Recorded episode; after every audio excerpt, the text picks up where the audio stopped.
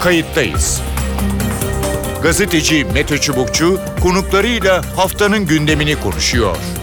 Tarihi yaşarken olaylara kayıtsız kalmayın.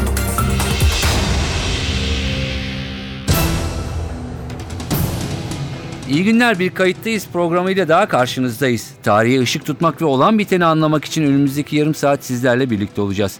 Ben Mete Çubukçu. Güneydoğu'da süren terör operasyonlarında yeni bir dönemden söz ediliyor.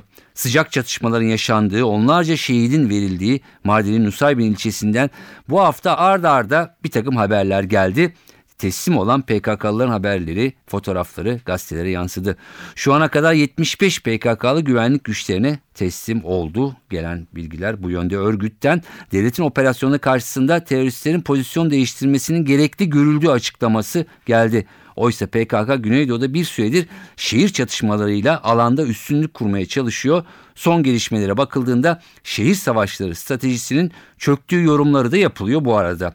Kayıttayız da bu hafta terör operasyonlarının evrildiği noktayı, geldiği aşamayı konuşacağız. Bu bir geri çekilme mi? Kararda yerel halkın tepkisi, etkisi olmuş mudur? İki konuğumuz var. Telefon attığımızda Nihat Ali Özcan var. Nihat Ali Özcan, Top Üniversitesi Uluslararası İlişkiler Bölümü öğretim üyesi. Nihat Ali Bey hoş geldiniz programımıza. Merhabalar, teşekkür ediyorum. İyi yayınlar. E, malum e, uzun süredir Türkiye'nin e, bir bölümünde e, Güneydoğu'da e, şehir savaşları e, denilen ya da işte terör denilen, terörle mücadele denilen farklı e, bir şeyler olmakta, bir şeyler e, gitmekte.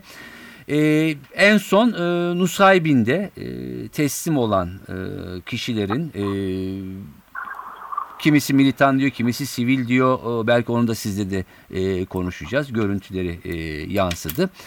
E, şimdi e, şehir savaşları e, adını koymuştu PKK e, buna. Şimdi bu strateji e, çöktü mü? Bu mücadele şu anda e, hangi noktada? Buyurun. Şimdi PKK'nın e, birden fazla alanda e, bir eylem serisi olduğunu biliyoruz. Evet. Bu de entegre. Yani bir taraftan sınırın hemen dışında daha çok konvansiyonel savaşa benzer işte eylemler yapıyor. Bir taraftan e, şey yolları çekiyor, işte bombalar işte saldırıyor. E, terörizm tarif edecek kitle işler yapıyor işte Ankara'da olduğu gibi. Hı hı. Ama öbür taraftan da biliyorsun işte belli bir bölgeyi, coğrafyayı e, Kobani'den de öğrendiklerinden esinlenerek e, şehir savaşlarına dönüştürüyoruz diye e, biliyorsunuz birden fazla kasabayı ya da şehri e, hendeklerle takdim etti. Onları patlayıcılarla destekledi. Evet. Ve ardından da gerisine silahlı militanları yaratarak burada buranın egemenliği kendi olduğunu ilan etti ve çatışmalara girdi. Evet. Şimdi biz buna genel olarak böyle hibrit bir şey diyoruz. Tarz, stil. Şimdi demek ki bu hibritin tarzlarından bir tanesi bu şehirlerde yapılan. E, dolayısıyla bu şehirlerde yapılanın dışında da geniş, geniş bir eylem yelpazesi var örgütün. E, basit terörizmden oraya kadar. Bunu yaparken de beklentisi e, bu eylemleri destekleyecek biçimde büyük kitlelerin sokağa çıkacağı tarzındaydı. E, işte büyük sokağa çıkacak, büyük eylemler olacak. E, dolayısıyla kamu otoritesi bu manada falan çökecek diye bir beklenti vardı. Ama e, tabii ki e, şartlar onun öngördüğü gibi gitmedi. Ve mesela biraz dünkü gördüğüm resimde olduğu gibi Katyar'a doğru e, evrildi. Evet. Şimdi bakıyoruz şeylere e, teslim olanlar var e, burada görüntüleri de e, yayınlanıyor. E, kim bunlar sizce? Şimdi biliyorsunuz bu işi yaparken e, baştan PKK hazırlık safhasında e, iki tane iş yaptı. Bunlardan bir tanesi e, bu e, operasyonu belki de komuta düzeyinde yönetecekleri dağdan getirdi. Evet. E, e, aynı zamanda bu dağdan gelenler e, bu şehirlerdeki sempatizanlardan e, ya da radikalleşmenin eşiğinde olanlardan çok sayıda çocuklar aslında yani büyük kısmı çocuk Hı hı. E, ve gençleri e, orada e, silahlar dağıtarak onları bir oyunun parçasıymış gibi e, bu işin bir parçası haline getirdi, radikalleştirdi ve iki boyutlu iş yaptı. Bir bu işi iyi profesyonelce yapan dağdan gelen ya da işte eğitimini almış Hı hı. daha önce Kobani'de tecrübeli olanlar vardı. Bir de e, dediğim gibi o mahallede, o şehirde ya da yakın yerde kahvede, köyde ya da şehirden gelmiş olan gençler var diyor. Onları da bireysel silahlarla silahlandırmıştı. Evet. Şimdi e, PKK'nın hem yaptığı açıklamalara bakılır bir de e, olayların daha önceki kasabalarda genel gidişatına bakınca mesela Silopi'de, e, işte e, Cizre'de, e, Kur'da e, oradaki yapıda e, bunun iki boyutlu olarak gittiğini yani hem bu profesyonellerin hem de bu amatörlerin belki de ya da işte biz ona tesadüfi gerilla diye literatürde tarif edilen Hı hı. yani aslında böyle bir niyetten öte bir bir şekilde gaza gelip Evet. e, bu işin bir parçası haline gelenler. Şimdi e, PKK da e, tabii e, sahibinde işler hesaplanan dışında bir boyuta doğru gidip artık bir trajediye dönüştüğünü ve kendisi açısından o yerde lokal olarak trajediye dönüştüğünü görünce Hı hı. e, tabii ki o oranın aslında milis dağda eğitim görmeden gelenleri silahlarını bıraktırıp onları teslim olmaya Evet. e, göndermiş. Anlaşılan o ki ve manzara da onu gösteriyordu. Peki. Ee, şimdi bu aşamada e, planladığı şehir e, savaşlarını hayata yani kendi istediği anlamda geçiremedi ve başarısız e, oldu e, diyebilir miyiz? İşte bu taktik, bu askeri manada bir başarısızlık. Onun için daha böyle sesini hüküm vermek için beklemek gerekiyor. Sebebi de şu. Şimdi PKK gibi örgütler devletlerle aslında devletle doğrudan doğruya bir kesin sonuçlu karşılaşmaya girmez. Hı hı. Onun amacı aslında tabii da şehirleri kurtarmaktan öte becerebilseydi iyiydi. Beceremezse onun daha çok üzerinde duracağı iş bütün bu yıkımın yani fiziki, psikolojik, ruhsal yıkımın Evet. sonuçlarını değiştirmek olur. Yani dolayısıyla da e, sadece burada şehirlerden bu çekip gitmesi e, bunun askeri manada kaybettiği anlamına geliyor ama bunun politik sonuçlarıyla ve ortaya çıkaracağı psikolojik sonuçlar için karar verme anlamında daha erken. Hı hı. Şimdi önemli olan bundan sonra ortaya çıkacak olan o söylemi, ortaya çıkacak olan gözlemi, malzemeyi e, kimin daha iyi kitleleri etkilemek için propaganda malzemesi olarak kullanacağıdır. Hı hı. Çerçevede bakmak lazım. O yüzden PKK şehir savaşlarını, savaş kısmını kaybetmiştir. Ancak bunun e, ancak bunun e, dediğim gibi e, psikolojik ve siyasal sonuçlarını görmek için de, biraz beklemek gerekir. Peki. Şimdi şehir savaşlarını kaybetmiştir e, dediniz. E, bir yandan da işte Kandil'den e, gelen o PKK'nın geleneksel e, terör yöntemleri de e, devreye e, giriyor o şehir savaşları dışında. Bir de tabii e, hemen sınırın öte tarafında başka bir şey e, gidiyor. E, bir kısmı bu tarafla bağlantılı bir kısmı bağlantısız aşağıda işte Rakka operasyonu işte kolunda YPG ya da YPJ armalı Amerikan askerlerinin de bulunduğu Amerika'nın sanki karadaki bir gücü gibi. Evet içinde belki bir takım Arap unsurları, laik unsurlar, Türkmenler falan var ama asıl gücü e, oradaki Suriyeli Kürtler ya da e, PYD, YPG e, oluşturuyor. E, ne dersiniz bu üçlü? Yani şehirlerde kaybetti bir yandan e, Kandil'den gelenler bir yanda e, işte Kobani'de Suriye'nin kuzeyinde e, e, Rojava'da olanlar. Buyurun. Şimdi bütün bu resme baktığımızda e, karar vermek için biraz erken. Kısa vadede doğru. Şehirlerde büyük bir yıkıma neden oldu. Manada büyük bir kayıp verdi. Ama e, bunun yarata, yarattığı manzarayı tabii propaganda sahasında kullanmayı sürdürecek. Hem uluslararası alanda hem de e, iç politikada. Tabii bunun en önemli şeyi aygıtı olarak hem hukuk alanı hem de medya ortaya çıkacak. Şimdi öbür tarafta tabii ki şeyde e, Kuzey Irak'ta olup biten gelişmeler var. Yani Irak'ta ya da İran dışında e, Türkiye'ye yönelik olarak bu yaz mevsimi nedeniyle gittikçe terörist bir takım aktiviteleri Hı hı. ya da eylemleri arttıracağını gösterdi. Zaten bunu da ilan etti. Çünkü bu şehirlerdeki ortaya çıkan tablonun yarattığı psikolojik e, şeyi, baskıyı giderebilmek için bu sefer e, eylem temposunu arttırarak en azından bunu toler etmeye çalışacak. Tabii Evet. şimdi, e, diğer bir konuda Suriye'deki gelişmeler. Hı hı. Şimdi Suriye'deki gelişmeler tabii PKK'ya hem uluslararası anlamda meşruiyet sağlıyor. Bu manada baktığınızda işte ofisler açıyor bu ülkenin dışında dünyanın değişik yerlerinde Avrupa'da falan. Hı hı. Hem coğrafi bir derinlik kazandırdı. Türkiye sınırı boyunca neredeyse bir 600 kilometre, 700 kilometreye e, den e, girip çıkabileceği bir alan elde etti.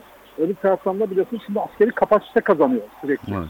Şimdi bu askeri kapasite, lojistik, e, ardından bu coğrafi derinlik, ekonomik boyut ve e, diplomatik boyut e, tabii PKK'yı herhalde e, bulunduğu pozisyondan önümüzdeki e, aylarda, yıllarda birkaç çıt yukarıya doğru yükseltecek. Hı hı hı. E, dolayısıyla toplamda bunu aldığınızda yani Suriye'de olanlar, Türkiye'de olanlar, ve Irak'ta olanları e, zaman biraz PKK'nın e, e, şimdilik lehine düşüyor gibi. Ama tabii bu daha çok hem bölgesel gelişmeler biraz da Türkiye'nin ne Suriye tepki vereceğiyle ilgili. Evet. Ee, belki dinleyicilerimiz e, bilgilenmesi açısından Nihat Ali e, Özcan PKK konusunda belki Türkiye'deki ilk e, araştırmaları e, yapan, onun e, taktiklerini e, özellikle bu işte gerilla harbi, terör hareketleri taktiklerini e, inceleyen e, bir isim. E, onun için şunu sormak istiyorum. Bu geldiğimiz noktada sizin e, çizdiğiniz e, işte terör, gerilla savaşı vesaire e, o bilindik şablonun neresine oturuyor? Yani şimdi Suriye'de bir düzenli ordulaşmaya mı e, gidiliyor? Bu tarafta terör eylemleri devam ediyor. Ne dersiniz? Yani şimdi Suriye'deki iş tabii mekanik bir biçimde gelişmeyecek ama bir takım hükümlere varmak mümkün manzaraya bakarak. E, çünkü e, Suriye'deki gelişmeleri de esaslı olacak, belirleyici olacak olan tabii sadece PKK değil. Yani son tahlilde e, orada bir Suriye'de var olan bir devlet var. Hala halkın %65'inin kontrol altında yaşadığı bir şey var. Hı hı. Sonra Suriye'de Suriye'deki olup biten en önemli boyutu da buranın bir vekaletler savaş, vekalet savaşları Evet. cenneti olmasıyla ilgili. İnanılmaz sayıda grup, inanılmaz sayıda aktör var. Hı hı Herkes hı. kendi politik hedefini gerçekleştirmek için çaba sarf etmeye devam ediyor.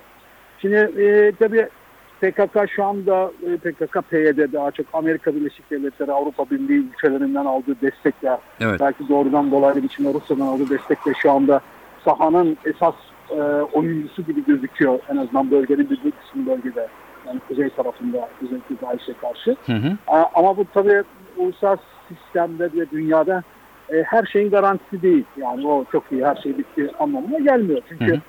belirsizlik zaten buradaki temel Evet. unsur. E, dolayısıyla yarın bir gün e, olayın başka bir boyuta taşınıp Araplarla Kürtler arasında bir çatışmaya yol açmayacağı, bunun da e, uzun yıllar almayacağının garantisi yok. Yok. Tıpkı, e, Irak'ta olduğu gibi falan. Yani dolayısıyla da e, bu tür işler için böyle mekanik bir biçimde şöyle olacak tarzında kesin bir hükümde bulunmak mümkün değil ama genel eğilimlere baktığımızda e, bu işlerden PKK'nın bir hayli karlı çıktığını söyleyebiliriz. Peki buraya dönersek son soru biraz da kısa rica edeceğim. Ee, şehir savaşlarında istediğini elde edemedi ya da işte bu terör yeni terör e, dalgasında e, dediniz. E, yanlış hatırlamıyorsam 500'e yakında maalesef e, şehit var. E, güvenlik görevlisi, asker, polis, e, köy korucusu. PKK'nın e, sizin yani bu e, tecrübe ışığında kaybı ne kadar olmuş olabilir? E, şimdi biliyorsunuz e, yani be- 500 tane polis asker hayatını kaybetti, şehit oldu. 3 bine yakında yaralı var. Evet. Burada, burada bir makas var. O makas da şu. E, PKK'nın da büyük ihtimalle kayıplarının tabii kayıplarının ben 4000-4500 civarında olduğunu falan düşünüyorum. E, onların e, tabii yaralılara e, yaralıları tedavi etme zincirini kurmak konusunda kendilerine bir kafese hapsettikleri için şehir savaşı hikayesiyle Evet. e, yaralılardan hayatta kalanların çok zor olduğunu düşünüyorum. Bu yüzden e, onlarda ölü sayısının kayıp sayısının 5000 civarında olduğunu falan tahmin ediyorum ama bunların büyük ihtimali herhalde bir 700-800 dağdan gelenler. Hı hı. Geri kalanlar bu amatörlerden oluşuyor diye düşünüyorum. Çünkü e, rakamlar hep 5000-6000 civarında PKK militanı Yani olduğu hep 5000, geçer. E, 5000 olduğunu tahmin ediyorum ama dediğim gibi bunların büyük çoğunu amatörlerden oluşuyor. Peki. E, Nihat Ali Bey çok teşekkür ediyorum kayıttayız katıldığınız ve görüşlerinizi paylaştığınız için Tamam. teşekkür ederim. Kayıttayız'ın konuğu Vahap Coşkun. Vahap Coşkun Dicle Üniversitesi öğretim üyesi. Vahap Coşkun hoş geldiniz programımıza. Hoş bulduk, teşekkür ederim. Evet uzun süredir e, Doğu, e, Güneydoğu'da e, PKK'nın şehir savaşları dediği bir takım terör eylemlerinin olduğu, ciddi çatışmaların e, yaşandığı, şehitlerin verildiği, kayıpların olduğu e, bir dönemden e, geçiliyor. E, ne dersiniz? E, hangi noktada e, bölge? Orada ne oluyor? İnsanlar e, ne düşünüyor? E, bu e, gelinen noktada baktığımızda şehir savaşları stratejisi çöktü denilebilir mi? Buyurun. Ee, geçen e, Temmuz ayında, geçen yıl Temmuz ayından e, bugüne kadar e, yürüyen bir çatışma ortamı var ve bu çatışma ortamı e, hangi açıdan bakarsanız bakın çok büyük bir tahribata sebep oldu.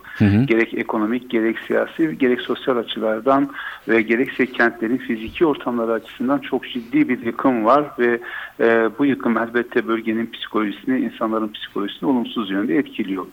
E, PKK'nin şehir savaşları dediği strateji veya daha jenerik bir kavramla e, devrimci halk savaşı dediği strateji e, 17 ilçede başladı. Yani 17 ilçede önce özellik ilan edildi ve burada bir şehir savaşı başladı. Şu anda ise e, iki ilçeyle, iki üç ilçeyle sınırlı bir halde e, bu e, sürüyor. En şiddetli çatışmalar bugünlerde Nusaybin'de ya- yaşanıyor. Şimdi bu şehir savaşlarının veya demokratik e, halk savaşı adı verilen stratejinin işleyebilmesi veya başarılı olabilmesi e, kanaatimce iki önemli şarta bağlıydı. Bunlardan birincisi bu savaşlara halkın destek vermesi veya bu stratejiye halkın destek vermesi, bunun arkasında durması. İkincisi ise merkezi hükümetin bu konuda bir zaaf içerisinde olması. Ancak aradan geçen bir yıllık süreç içerisinde baktığımızda iki şartın da e, yerine gelmediğini görüyoruz PKK açısından. E, birincisi halk bu savaşlara kesinlikle herhangi bir destek vermedi. Destek Evet. vermek şöyle dursun. Savaşların başladığı ilk andan beri, çatışmaların başladığı ilk andan itibaren bölgeyi terk etti ve bunun içerisinde yer almak istemediğini söyledim. Hendekleri eleştirdi, barikatların arkasında durmadı, öz yönetim ilanlarına yönelik herhangi bir teveccüh göstermedi. Dolayısıyla e, halkın e, kentlerden, kent merkezlerinden, çatışmaların olduğu yerlerden çıkması e, ve e, burada durmaması e, bu anlamda PKK'nin stratejisinin e, en önemli zaaf noktalarından birini oluşturdu. İlk ayak çöktü İkinci- diyorsunuz yani. Evet birinci ayak çöktü. E, ikinci olarak da e, e, yani Irak'tan ve Suriye'den farklı olarak burada merkezi hükümet e, çok ciddi şekilde e, tedbirler aldı. Tedbirler sadece e, askeri alanda sınırlı tedbirler değil, diğer alanlarda da e, çok ciddi müdahalelerde bulundu. E, bir Irak'ta, bir Suriye'de bu tür e, çatışmalardan bir takım neticeler elde edilebilir ama oranın sosyolojisi ve içinde bulunduğu şartlar ile Türkiye'nin içinde bulunduğu şartlar birbirinden son derece farklıydı. Yani orada genel bir e, huzursuzluk hali vardı. Kitlelerin tamamı sadece belli bir bölgede değil kitlelerin tamamında çok ciddi bir huzursuzluk ve hükümete karşı yönelme hali var. Uluslararasının içine müdahil olduğu bir durum söz konusuydu. Oysa burada merkezi hükümetin güçlülüğü e, askeri olarak ve ekonomik olarak güçlülüğü Evet. bölgeye müdahale etmesi e, bu stratejiyi bu anlamda e, boşa çıkarttı. Oralarda E, otorite bir- yok yani sonuçta yani tamamen Suriye kesinlikle otorite. orada zaten Evet. hani bir merkezi otoriteden bahsedilebilecek bir durum yok. Evet. Parçalanmış otoriteler var, atomize olmuş otoriteler var Hı hı hı. ve her bir bölgede bir otoritenin varlığı e, ortak bir harekat yapmayı veya ortak bir kararla bir strateji üretmeyi imkansız kılıyor. Oysa Türkiye bununla, bunlardan e, azade bir durumda. Bu, bu şartlar Evet. Türkiye için hiçbir şekilde söz konusu değil. O nedenle iki, iki şart da çökünce e, burada herhangi bir başarı elde edilemedi. Şimdi gerek e, ulusal gerekse uluslararası medyaya yansıyan araştırmalar, yazı dizileri ve benzerleri de Hı hı. var. Burada bence en çok dikkat edilmesi gereken husus şudur. Ee, Türkiye'de halk yani Kürt halkı, Kürt halkının çok büyük bir kesimi e, evet bir kimlik talebi var. Evet Kürt meselesinin çözülmesini istiyor. Evet e, bu konuda kendi taleplerini dile getiriyor. Ancak bu mücadelenin demokratik bir şekilde yapılmasını talep ediyor. Yani herhangi bir ayaklanma veya herhangi bir isyan yöntemiyle bunun başarılamayacağını e, dolayısıyla PKK'nin son stratejisinde yanlış olduğunu gösteriyor.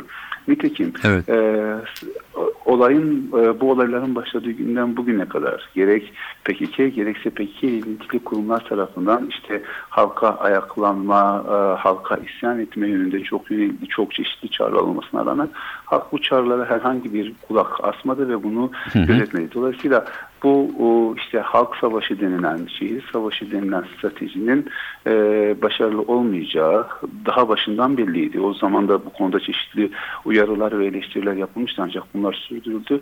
Şimdi ortaya çıkan tablo bunu teyit eden bir tablo. Evet peki şimdi bu tabloya e, gelindi. Yani e, PKK burada e, amacına e, ulaşamadı. E, halk desteğine kitlesel anlamda e, alamadı e, ve çok sert bir e, tepkiyle e, karşılaştı.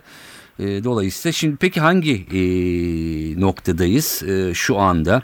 E, bölgede e, ne konuşuluyor, e, ne e, deniyor? Evet buraya destek e, verilmedi. E, Şimdi ne olacak diye soruluyor mu acaba? Şimdi elbette ki ne olacak diye soruluyor. Ee, e, bence e, insanların kafasında iki e, düşünce son derece net. Yani kendi gözlemlerime dayanarak söylüyorum. Yanılıyor olabilirim elbette. Bunlardan birincisi evet PKK bu şekilde herhangi bir başarı elde edilemez. Ama ikincisi de e, bu mesele salt güvenlik tedbirleriyle bir şekilde çözülemez.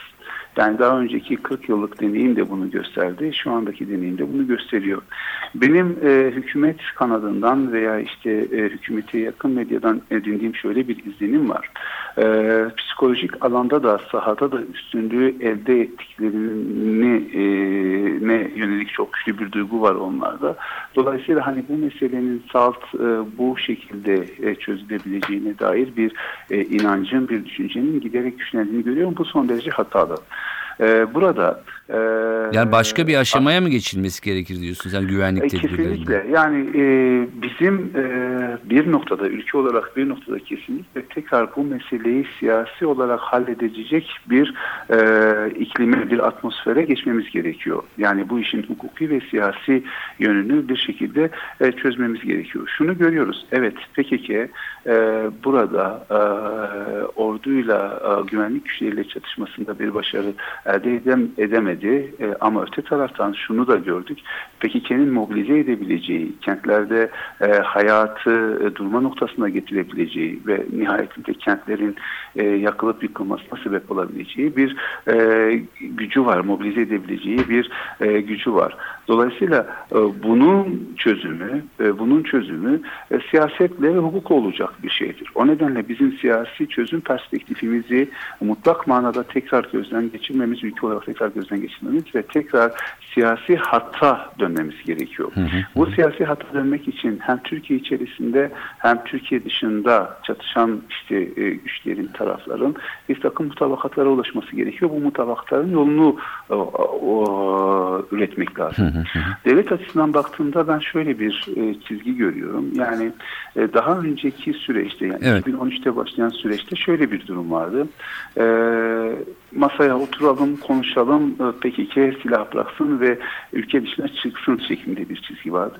E, zannediyorum aradan geçen bu bir yıllık süreç içerisinde oyunun kuralları devlet açısından değişti.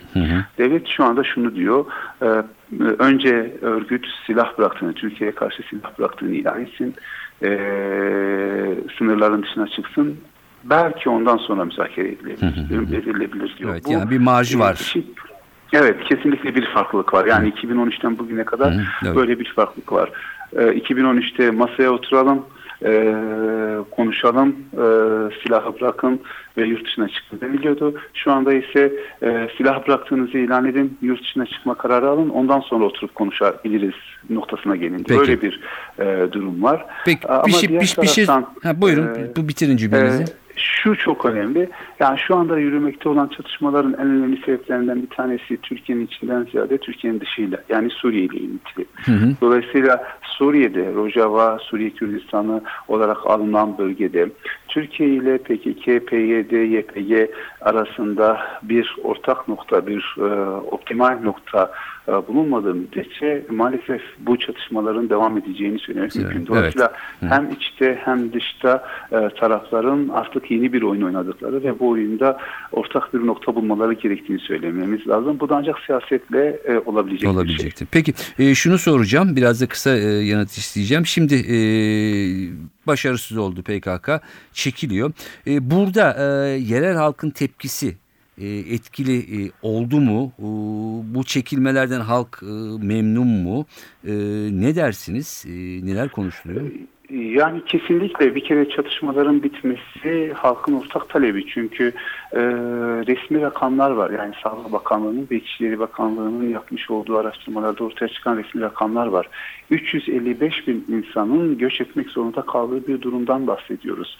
Diğer taraftan... E, bir kısmının olarak- evleri de yok şu anda yani e, resim fotoğraflara evet, bakınca. aynen öyle. Yani evler yıkılmış, evlerine veya sokak çatışmalar bittikten sonra evlerine, sokaklarına dönenler orada artık evlerin estiğini, evlerin ortadan kalmadığını, sokakların eski halde olmadığını görüyorlar. Dolayısıyla e, elbette öncelikli olarak temel talep bu çatışmaların bitmesi. Ondan sonraki e, sosyal ve psikolojik rehabilitasyon, onarım süreci sonradan başlayacak. Ama onları konuşmamız için bile e, öncelikli olarak bu çatışmaların bitmesi gerekiyor. Dolayısıyla e, çekilme veya başka bir şekilde olsun bu çatışmaların bitmiş olması e, halkın desteklediği bir şey ve halkın istediği bir şey. Zaten eğer hani e, buna bir destek olsaydı, bu çatışmaların devamı konusunda bir destek olsaydı e, o zaman bu çatışmalar hem çok daha uzun bir süre sü- sürer hem de çok daha e, ciddi e, tahribatlar yaratırdı. Evet. E, o- elbette ki bu başarısızlıkta veya bu çekilmede halkın bu stratejiye destek vermesinin rolü çok büyük. Peki son soru şu çok kısa e, lütfen rica ediyorum. E, bu dokunulmazlıklar konusu e, orada e, nasıl e, değerlendiriliyor, nasıl e, tartışılıyor? Yani E, Bütün bu olan bitenden sonra. Evet. e, ben dokunulmazlıkların hem hukuki hem siyasi yanlışlıklar içerdiğini düşünüyorum. E, bu olup bitenler ve HDP'nin bu konuda e, aldığı tavır e, kanımca HDP tabanı ile e, HDP arasında bir mesafenin açılmasına sebebiyet vermişti. Siyasi olarak da bunun hesabı şu veya bu şekilde sorulacaktı. Ancak dokunulmazlıkların kaldırılması e, bu mesafenin e, açılmasına veya durmasına sebebiyet e, açılmasını durdurabilir. Onu söyle, e, söyleyebilirim. Burada bence önemli olan bundan sonraki süreçte yargının nasıl tavır alacağıdır. Eğer yargı bu süreçte işte milletvekillerini gözaltına alma ve tutuklama gibi e, işlemlere başvurmaz da süreci normal bir şekilde sürdürürse dokunulmazlıkların yarattığı tahribat daha e, az sarsıntıyla geçirilebilir. Ama hani 1990'lı yılları anımsatan görüntülerle milletvekillerinin tutuklanması, gözaltına alınması, hırpalanması ve benzeri uygulamalar yapılırsa o zaman dokunulmazlıkların kaldırılması ve arkasından gelişen olaylar e, daha sarsıntının büyümesine sebebiyet verebilir. Verebilir diyorsunuz. Peki. Vahap çok Coşkun çok teşekkür ediyorum programımıza katıldığınız ve oradaki nabzı ediyorum. bizle paylaştığınız için. Sağ olun. Evet olan biteni birçok yönüyle ele aldık. Hem e, askeri hem e, terör hem yöntemler hem Türkiye hem Suriye hem bölgede e, halkın e, psikolojisi ve bundan sonra e, beklentilerini e, iki konuğumuzla e, ele aldık. E, evet e, zor dönemlerden e, geçiliyor. E, umarız e, bir an önce e, her şey daha normale e, döner, e, sakinleşir e, diyelim. E, kayıtta izlen bu haftalık bu kadar. Ben Mete Çubukçu, editörümüz Sevan Kazancı. Önümüzdeki haftalarda farklı konularla ve konuklarla birlikte olmak amacıyla hoşçakalın. Kayıttayız. Gazeteci Mete Çubukçu konuklarıyla haftanın gündemini konuşuyor. Tarihi yaşarken olaylara kayıtsız kalmayın.